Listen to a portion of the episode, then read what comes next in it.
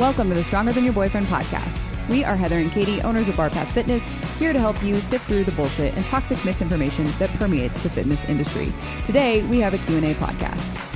So we usually do about three questions for these. So if you have questions for us that you want us to answer on the podcast, ask us in our Facebook group, Stronger Than Your Boyfriend. Hit us up on, I don't know, Instagram, maybe TikTok, maybe we might see it.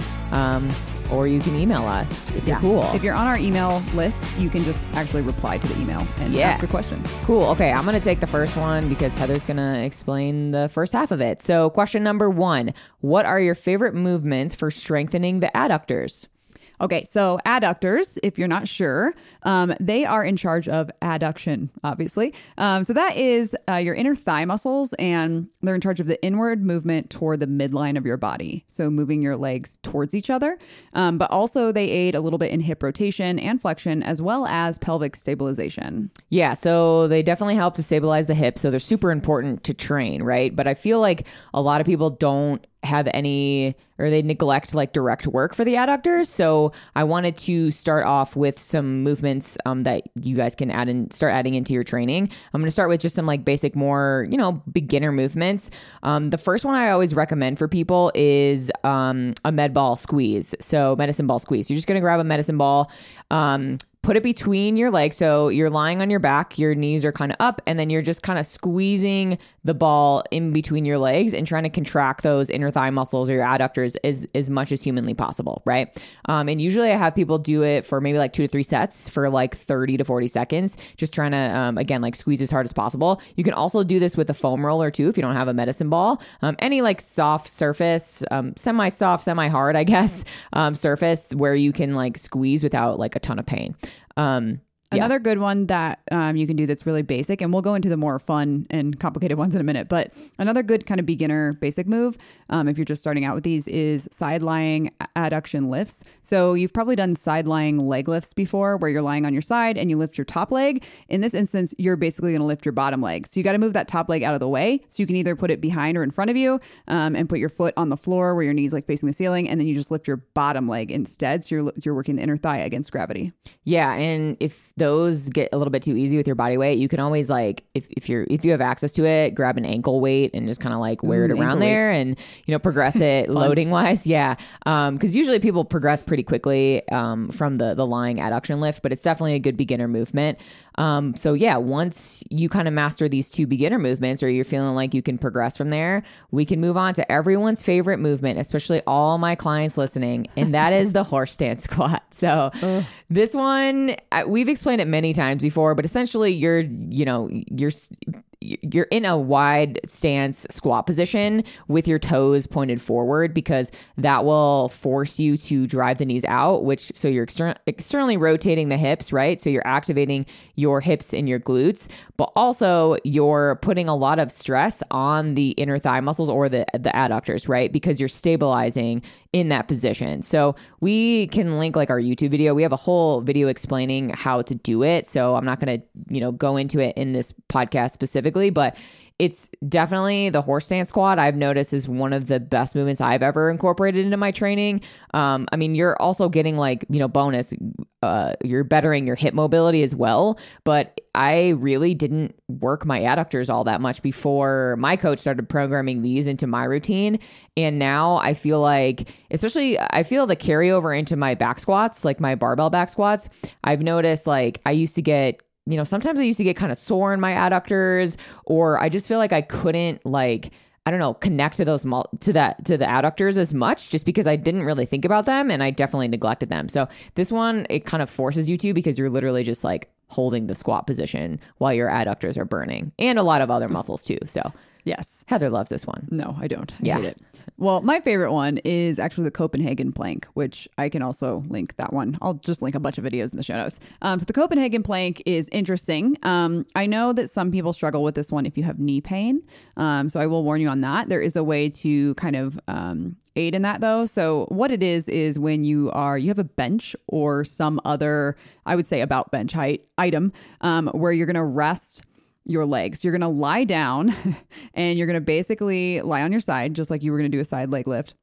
and you're going to basically do a side plank but your top leg is going to be resting on a bench and the the closer the bench is to your knee um, the less stress you'll find on your knee. So if you want to rest it like right on your your um, calf or well i guess the side of your calf and shin um, then it's going to feel a little bit better than if you were to rest just your ankle on it right? Um, so and it's going to be harder um, on the adductors if you just rest your ankle. So you're basically going to hold yourself up in the plank. You're also going to lift that bottom leg up as well. So everything's kind of being held on by your top leg. So we'll post a video of that as well. It is a little more advanced um, but it's definitely one of my favorites and it's very challenging. So try it out if you're ready It's like a side plank on steroids. Yeah, but I mean, you are working your, your your core and your obliques with it too. But Oh, right. a, a lot of the stress is going to be on the adductors just from the the foot position. Yeah. and how you're stabilizing. So, um, okay, last one. I mean, there's a ton of movements for your adductors, but last one of my favorites um, to to work is the weighted butterfly stretch. So with this one, you're just gonna grab a couple or a pair or set of dumbbells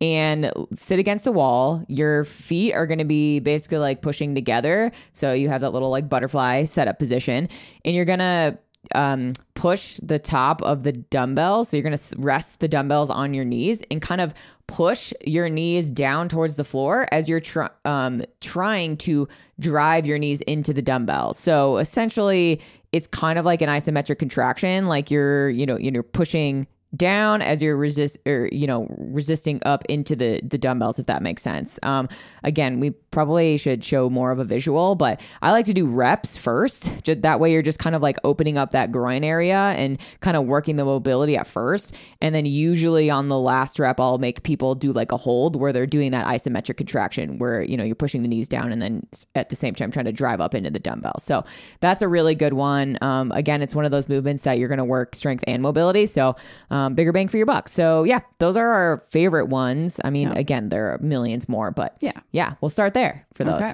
cool.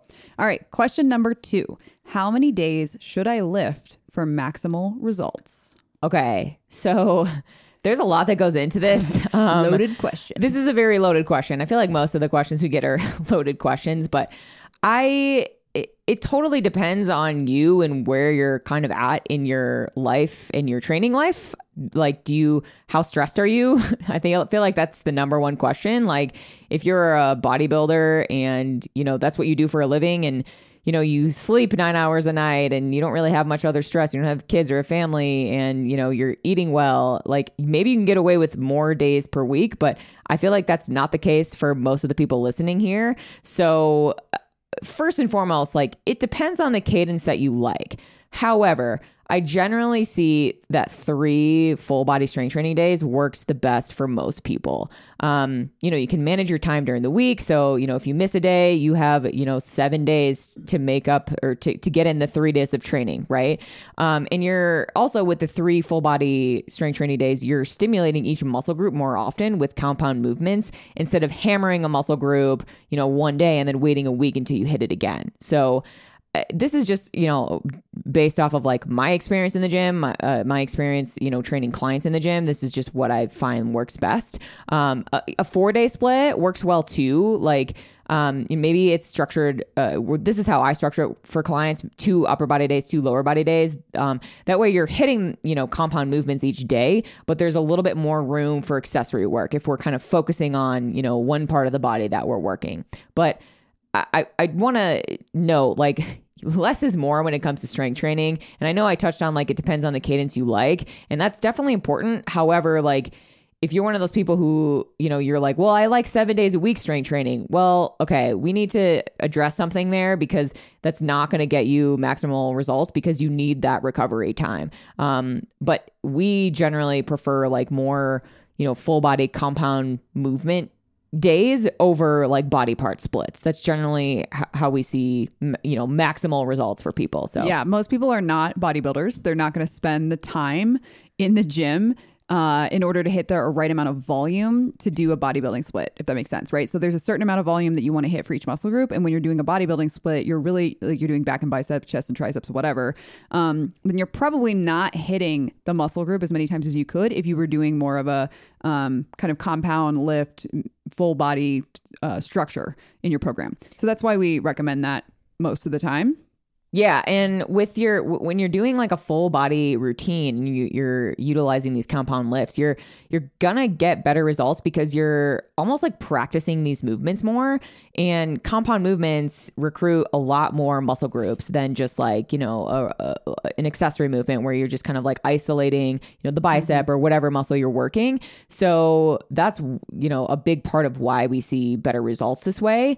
Um, but also, like Heather was saying, like I don't know, most people aren't bodybuilders, and if you want to look like a bodybuilder, you need to take steroids. Like that's how you're gonna do it. Um, you don't need to train the, the way that they do. And like I said, like our most people don't don't do that for a living. So We are not telling you to take steroids. no, we're not. But I'm saying if you want to look like a bodybuilder, like that's probably what you're going to have to do. and then adopt their entire lifestyle of sleeping nine hours and napping and, you know, weighing every single morsel of food and like hitting your macros. Like there's a lot that goes into it. So I just feel like people have, you know, Yeah, I think people have unrealistic expectations, Yeah. and that's because of people in the fitness industry. So it's not people's fault. Yeah, and I want to address like the question. You know, it says how do I how many days do I live for maximal results? Well, like, what is your goal? Like, that's a huge thing to keep in mind. But also, like, for strength training purposes, as far as like your workout routine, this works for any goal really. So, like, are you trying to gain muscle? What we just described works. Like, are you trying to lose body fat? What we just described works. So, it's more that comes down to like your diet, your lifestyle, you know, everything outside of the gym. So I just wanted to touch on that because I feel like, you know, some people are like, oh, should I like do higher reps if I want to lean out? And it's like, no, you should always be, you know, training this way with hitting the compound movements, progressing your your workout somehow. But again, it's it's kind of like a I don't know, a vague question. I mean, Yeah. maximal results, like what does that even mean for you? Like what is the maximum result that you want to see? Yeah. Like that could be, I just want to be consistent in the gym or I want to gain 10 pounds of muscle. Like there are, oh, there's a huge difference in both of those goals and they're at, you know, either end of the spectrum here. So yeah, I feel like we would need a little bit more context, but generally that's what we see as far as like strength training and cadence. Yeah, So- we take a lot of variables into account when programming for for clients. Um, number one is how many days are you going to stick to it, right? Exactly. Like, what's going to work, and then we take into account stress, and then from there we take into account a lot of other factors like sleep, um, training age and history, access. Um, si- body size there's just a lot of various factors that you can take into account when you're um, calculating how much volume you should do Yeah, and that's why I said it depends on where you're at in your life. Like I I have a lot of clients who are, you know, they have a bunch of kids, they're stressed out, they're always sick, and the maximum time in the gym for them per week is like 2 to 3 days for those people. Like any more than that, they would probably start to see some diminishing returns because there's so much stress so much stress going on in their life, right?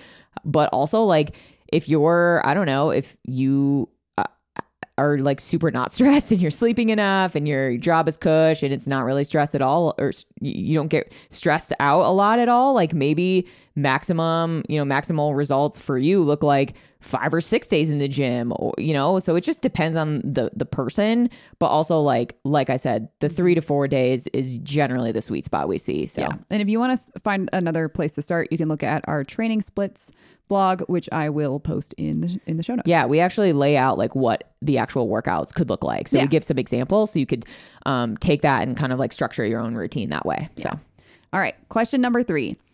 you guys talk about cold therapy a lot.